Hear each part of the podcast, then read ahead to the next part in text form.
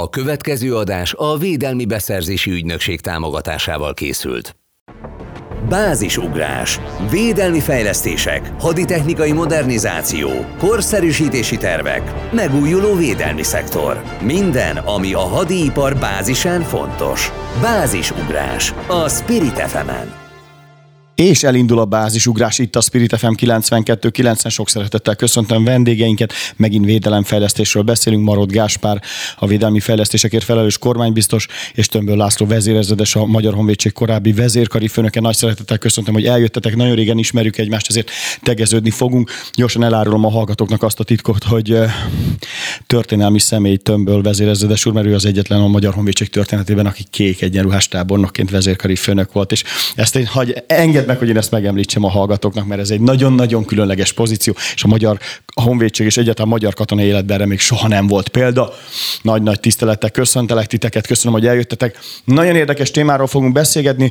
Mielőtt rátérnénk arra, hogy miért is vagytok itt, Amerikában tárgyaltatok, dolgoztatok, volt egy csomó találkozótok, és kormánybiztos úr megsúgtál nekem egy mondatot, hogy amikor meglátták, hogy a kollégáid egyenruhában vannak, akkor nagyon sokan leszólítottak az utcán is, csak simán, és el szokták mondani azt a mondatot, ami olyan hihetetlen a, a az óceánnak ezen a felén, azt mondták, hogy thank you for your service. És most tömből vezérezedes úr bólintott, ez azt jelenti, hogy köszönjük az önök szolgálatát. Milyen érzés volt ezt átélni? Hogy ott megköszönik, pedig nem is tudták, hogy magyarok. Ugye nem tudták, hogy magyarok vagytok.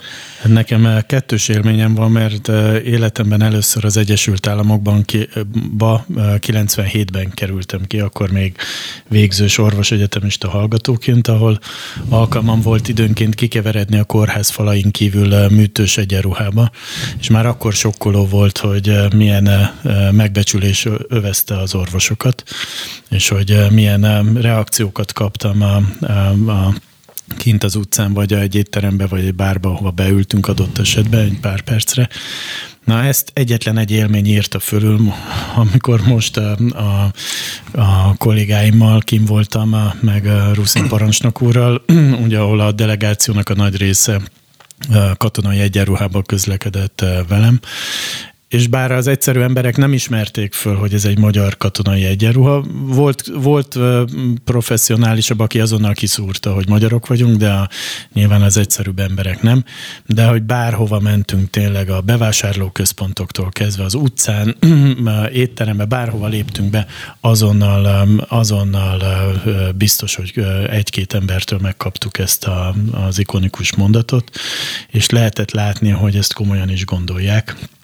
Tehát úgy gondolják, hogy az ő biztonságuk érdekében, az ő családjaik biztonságának az érdekében a katonák azok valójában az életüket kockáztatják, az ő jólétjük érdekében is, tehát beszéljünk világosan, hiszen a nemzetközi missziók nem egyszer egyébként a társadalmi fenntarthatóságot is szolgálják nemzetközileg, és hogy ők csak köszönhetnek a katonáknak. Egészen extrém megbecsülés övezi a katonákat, ennek nagyon komoly kézzelfogható elemei vannak, tehát vannak olyan boltok például, ahol ha meglátják, hogy egyenruhába megy be az ember, akkor azonnal előre veszik a sorban, ahol extra kedvezményeket adnak nekik. Ja, a katonák kedvezményt kapnak Amerikában. Igen, igen, illetve hát nem kell kivárniuk a, a sort adott esetben. Azt tehát... mondtad, hogy neked az egy nagy missziód hogy, hogy ide emelni a magyar katonákat, hogy ide-haza is meglegyen ez a megbecsülés. Hagy, hagy kössek már rögtön erre.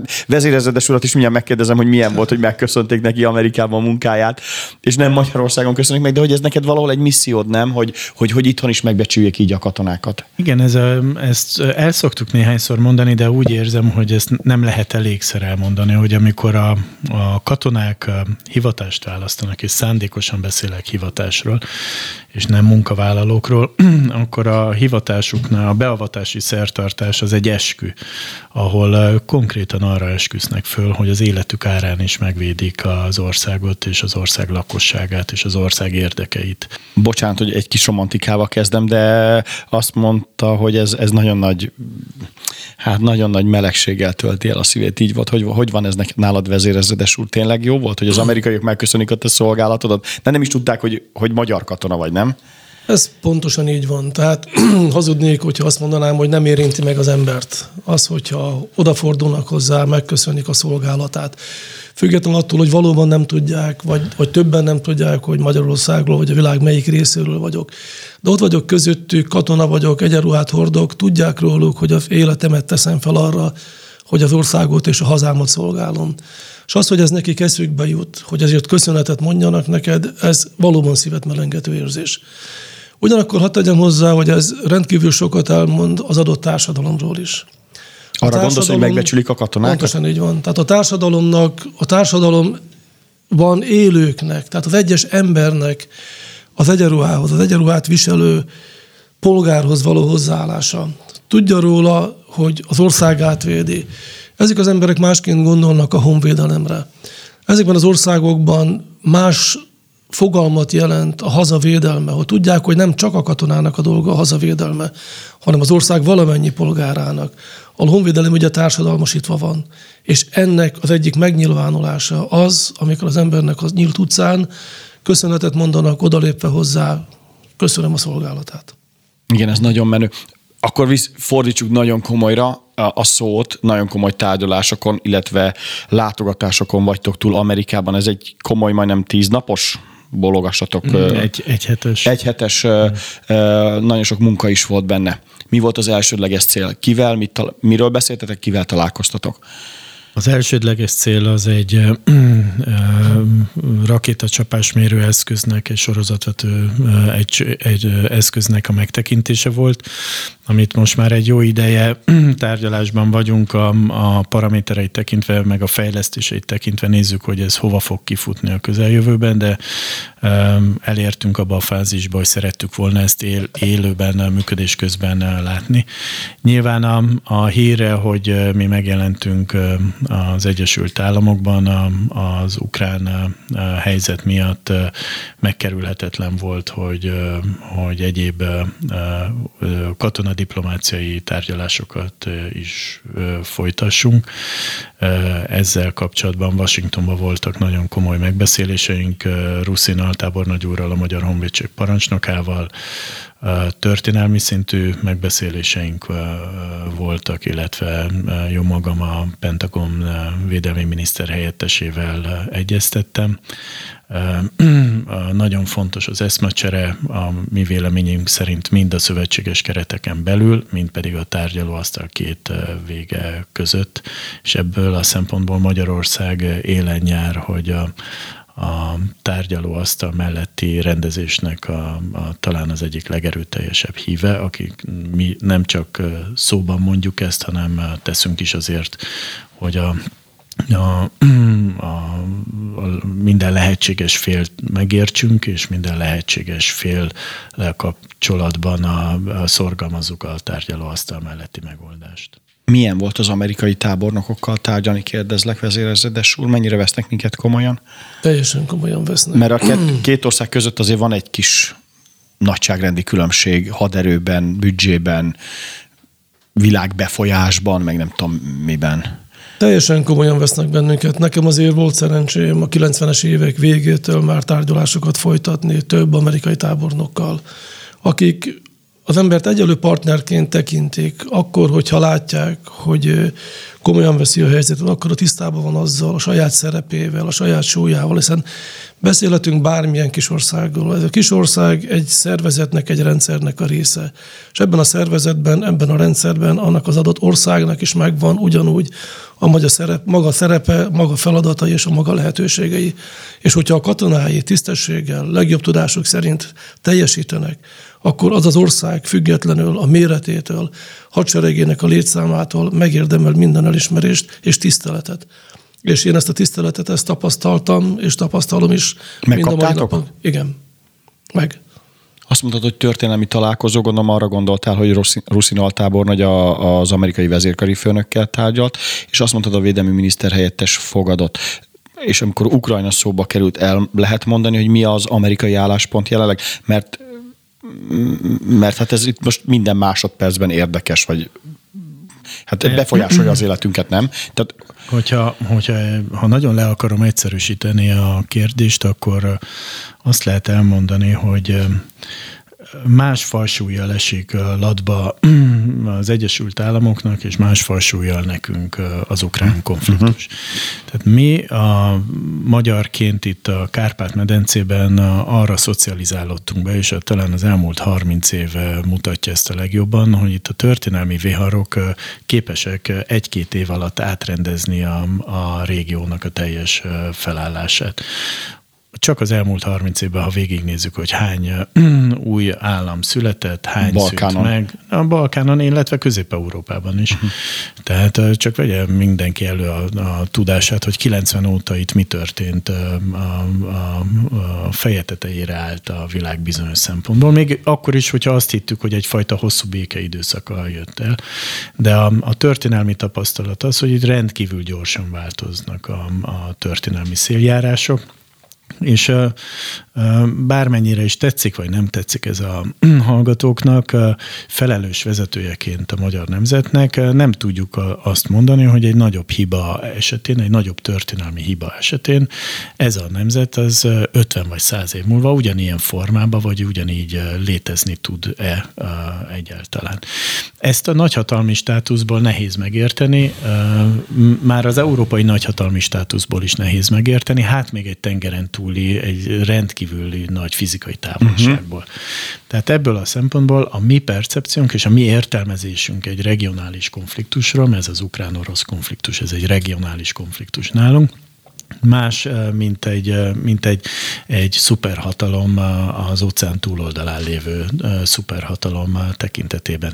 És azt gondolom azért mondom, hogy ez egy történelmi jelentőségű párbeszéd volt, mert a Magyar Honvédség parancsnoka képes volt megértetni a mi szempontrendszerünket, és ezt nem várt nyitottsággal fogadta a másik fél. Tehát amikor az a kérdés, hogy egyenrangúként kezelnek el bennünket, akkor ez a NATO-nak, a NATO-ban lévő partnerségnek egy felemelő pillanata volt, hogy nem, hogy időt szánt ránk az amerikai egyesített vezérkari főnök, a, a, hogy meghallgassa a Magyar Honvédség Igen? parancsnokának az elemzését, de voltak olyan elemei a Magyar Honvédség parancsnok a, a, az előadásának, ahol igenis elég komolyan elkezdtek jegyzetelni az amerikai kollégák, mert azt mondták, hogy ez valóban egy érdekes aspektus, amire még ők se gondoltak feltétlenül ennek a konfliktusnak a, a, a farvizen nem álmodomban erről többet elmondani, mert látom a kérdést a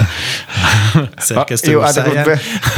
és, ne, sajnos Egy millió ez, kérdés lenne, e, amiről nem lehet erről beszélni. Nem, erről nem tudunk többet elmondani. De, tátott, de akkor ez azt jelenti, hogy tátott szájjal hallgatták az altából. Nem, nem szeretnék ilyet mondani, mert azért az Amerikai Egyesült Államok és annak a, a hadereje egy rendkívül felkészült, nagyon jó elemző képességekkel bíró haderő a mi problémánk az, hogy látunk egyfajta inkoherenciát a politikai döntéshozatal és a katonai, katonai és a, szakmai döntés. És a, és a katonai szakmai vélemények között az Egyesült Államokban. Mint minden szuperhatalomban ez előáll, ez nem csak náluk van így, ez más esetekben is így van. De minden esetre azt láttuk, hogy a mi általunk megfogalmazott, vagy, vagy az asztalra tett helyzetértékelés, az nagy mértékben segítette az ő helyzetértékelésüket, és újabb muníciót adott arra, hogy a saját politikai vezetésüket nek is új aspektusokat tudjanak mondani. Lesz folytatás ennek a tárgyalásnak? Tehát lehet azt mondani, hogy, hogy ez még egy kaput nyitott a két ország között, két ország katonadiplomáciája között? Úgy köszöntetek el, hogy nem nyitott See you ez next új, time? Nem, nem? Nem, nem, kötött ez új, nem nyitott ez új kaput, hiszen ez meglévő kapu. Oké. Okay.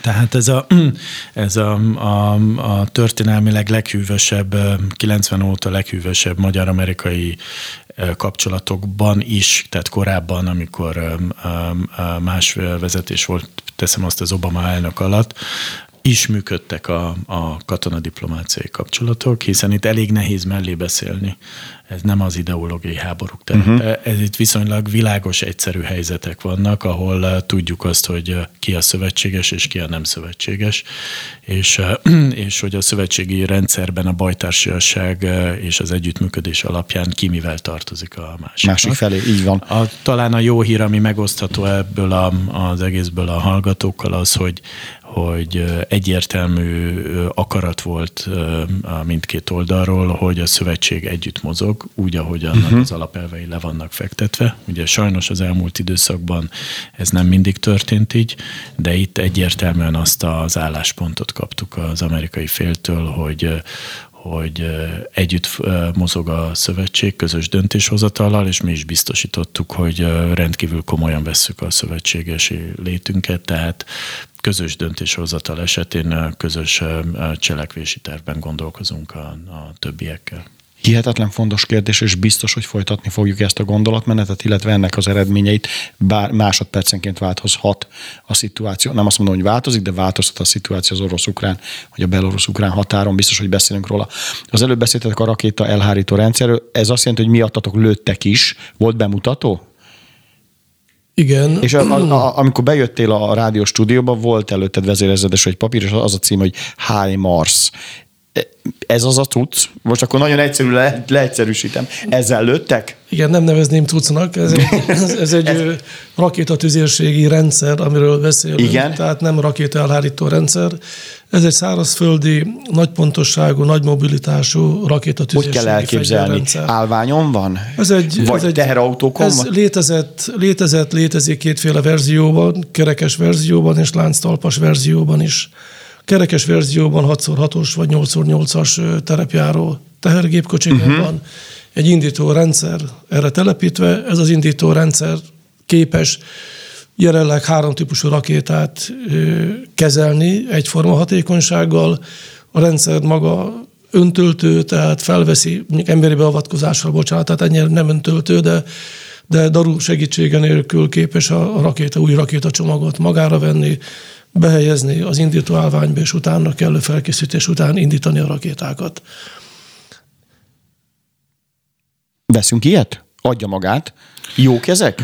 A, gondolom azért, azért akadta meg egy másodperc, mert elmondtad, hogy mit tud, és gondolom azért mentek el megnézni, hogy akar-e Magyarország ilyet venni, gondolom ezzel a hazát védeni.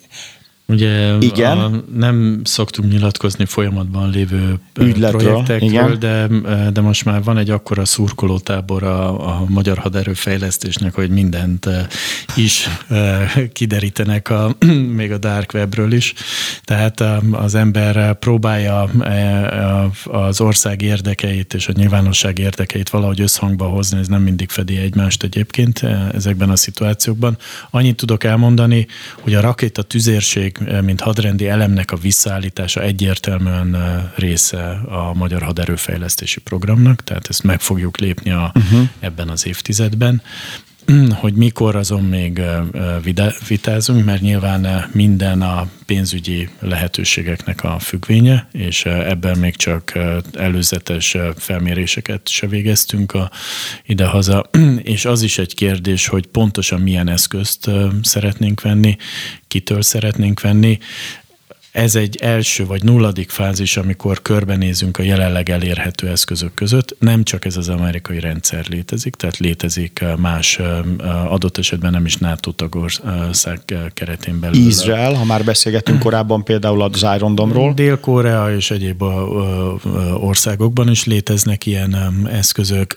Nyilván van egy ipari fejlesztés is, nekünk rendkívül fontos, hogy ha veszünk egy ilyen eszközt, akkor valahogy tudjunk bekapcsolódni annak a hosszú távú fejlesztésbe, fejlesztésébe, hiszen a mi filozófiánk az, hogy igyekszünk a lehető legmodernebb és a leginkább fejleszthető rendszereket megvenni, hogy ne kelljen adott esetben um, megvárni, amíg kirohad alólunk, és utána a szemétdombra dobni, hiszen az rendkívül drága lenne és hogy költség értékarányban uh, tényleg a legjobb rendszert vegyük meg. Kétség kívül ez, amit megnéztünk, ez a világon ma a vezető ilyen te, típusú rendszer, tehát a, a minőségét tekintve a, a, elmondhatjuk, hogy a legjobb rendszer, rendkívül nagy fejlesztési potenciál van benne, ezért is mentünk ki, hogy első kézből halljuk a kinti mérnököktől, hogy hol, hol állnak a további fejlesztési lehetőségekkel, de azért ez még a, a döntéshozatalhoz még hosszú út vezet. Segítsetek megérteni a döntéshozatat, akkor a katonához fordulok. Ez úgy megy, hogy megnéztek több rendszert, összehasonlítjátok, megkapjátok a paramétereket, megkapjátok az árat, és tulajdonképpen árérték arányban döntötök. Például azt mondani, hogy az amerikai, a koreai, a dél-koreai vagy az izraeli hát most megint cusznak hívom, mondjuk rakétákról. Tehát ez így működik, tehát akkor összedugjátok a fejeteket szakemberként, és megmondjátok, hogy akkor árértékarányban, befektetés, ipar szempontjából melyik a legjobb, és akkor ezt tanácsoljátok a, a kormánybiztosnak? Igen, hát nyilvánvalóan folyik egy piackutatás. Megnézzük, hogy mi az, ami a piacon elérhető, a védelmipari piacokon, mi az, ami a kínálatban van. Nem feltétlen csak az árérték arány az, amiről itt beszélünk. Egyrészt nagyon fontos, hogy a Magyar Honvédség feladatainak, célkitűzéseinek, az ország védelmének szempontjából mely eszközök felelnek meg legjobban. De úgy, ahogy, ahogy kérdezte, tehát egy szakértői csoport nyilván megvizsgálja minden egyes eszköznek a képességeit, felhasználási lehetőségeit, az ipari együttműködés lehetőségét, de emellett nagyon fontos még azt is vizsgálni, hogy az adott rendszerben milyen további fejlesztések vannak, vagy fejlesztési lehetőségek vannak. Hiszen amit most látunk, ez egy állapot a rendszernek. Nem feltétlen kell megállni annál az állapotnál, annál messzebbre kell nézni. Ezt segíts megérteni, ez mit jelent? Például, például az alkalmazott felhasznált rakétáknak a hatótávolsága. Tehát jelenleg mondjuk egy rendszernek a rakétáival el lehet lőni 200 kilométerre. De Tehát, amit megmutattak az amerikaiak, azzal el lehet lőni 200 kilométer. Én nem ezt mondtam. Én azt mondtam, hogy mondjuk egy rendszernek a rakétája el lehet lőni 200 kilométerre. És, ne, és nem is beszélhetünk de, erről. De tudjuk azt, hogy már folyamatban van fejlesztés, el lehet lőni 350 kilométerig. Nyilván ezt is figyelembe kell venni. Sok minden más. Tehát ez egy rendkívül komplex dolog, amit figyelembe kell venni mindakkor, amikor a szakértői csapat kellő felelősséggel leteszi a javaslatot a döntéshozóknak az asztalára, hogy mely eszköz az, amit beszerezni javaslunk. Egy rövid kérdés, honnantól számít ballisztikus rakétának? Hány kilométeres távolságban, hogyha oda akarjuk ellőni? Hát ez, ez több ezer kilométerről, tehát ezeknek a rakétáknak esetleg, hogy nem beszélünk. Nem beszélünk erről, de azért hagyj kérdezzem meg a kormány biztos, esetleg vásárolunk ballisztikus rakétát? Vagy erről nincs elég, elég nagy csacsiság lenne Magyarországként, és túlértékelés a saját geopolitikai és világtörténelmi szerepünknek, hogyha balisztikus rakétát vennénk.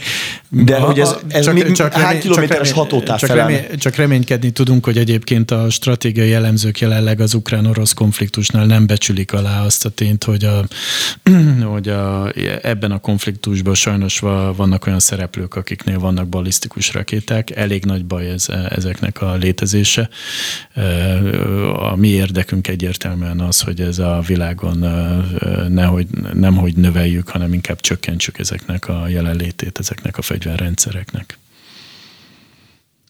Hat pontosítsak annyit, tehát minden eszköz, ami balisztikus pályán repül Igen. rakéta, az balisztikus rakétának számít. Tehát ugyanakkor vannak kisebb és nagyobb hatótávolsági balisztikus rakéták, a kisebbektől ezer kilométertől mondjuk akár az interkontinentális balisztikus rakétákig, amelyek kontinensek között repülnek és teljesítenek feladatot. Igen, ez, ez is egy ilyen um, szóhasználat, mert ugye a hétköznapi nyelvben az egyszerű emberek a balisztikus rakéták alatt általában a nukleáris töltettel lévő interkontinentális rakétákat értik. Tehát, tehát igen, ez ahogy a vezérezredes úr mondta, a, a pálya alapján megkülönböztetünk különböző rakétákat. Az újságírói hétköznapi nyelvben általában a, az, arra szokták érteni ezeket a, az interkontinentális nukleáris töltett célba juttatására alkalmas rakétákat. Mm, volt még olyan téma Amerikában, amiről szeretnénk beszélni, vagy érdekes lehet? Mindenképpen érdekes voltak a találkozók, illetve a rakétákat, amit megmutattak nektek, és még? Volt egy nagyon érdekes találkozónk a magyar diaszpórának a képviselőivel. Kevesen tudják, de a, a különböző magyar diaszpóra közösségek nagyon komoly energiákat fektetnek abba, hogy magyar fiatalokat, diákokat az Egyesült Államokban időszakos képzéshez juttassanak, tehát finanszírozzanak, illetve biztosítsanak képzéseket. Uh-huh.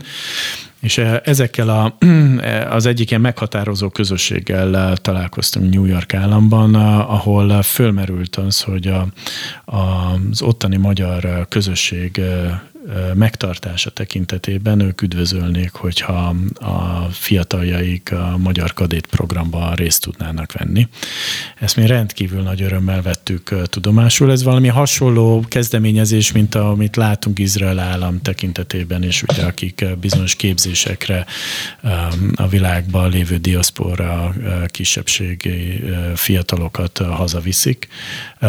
A parancsnok úrral neki is eltunk ennek a, a programnak a kiterjesztésére. Nyilván ez nem egy egyszerű történet a magyar nyelv miatt. Hiszen nem mindig beszélik jól már az ottani fiatalok a magyar nyelvet, de viszont óriási dolog lenne, ha ide járnának vissza a kadét programra. Nagy, nagyon megható volt ez a beszélgetés, megérintett minket, és egészen biztos, hogy, hogy erre valami értelmezhető, kézzelfogható választ fogunk adni a magyar közösségeknek tudom, hogy ez nagyon fontos. Amikor beszélgettem Ruszin Altából nagy elő mondta, hogy az oktatás, illetve a katonai képzés az egy, az egy kulcskérdés. Lejárt az időnk, nagyon szépen köszönöm, hogy itt voltatok. Ez volt a bázisugrás itt a Spirit FM 92.9 Marodgásár, a védelmi fejlesztésekért felelős kormánybiztos és Tömböl László vezérezős korábbi vezérkari főnök. Nagyon-nagyon szépen köszönöm, hogy elmondtátok, hogy milyen e, volt az amerikai út. Gyorsan elmondom a szolgálati közleményt, fönt vagyunk a Facebookon és a 92.9 a spiritfm.hu oldalon is bármikor visszahallgatható és meghallgatható. Ez volt a bázisugrás. Köszönöm szépen, hogy itt voltatok. Köszönjük szépen. Köszönjük szépen. Bázisugrás, védelmi fejlesztések, haditechnikai modernizáció, korszerűsítési tervek, megújuló védelmi szektor. Minden, ami a hadipar bázisán fontos. Bázisugrás a Spirit fm. A műsort a Védelmi Beszerzési Ügynökség támogatta.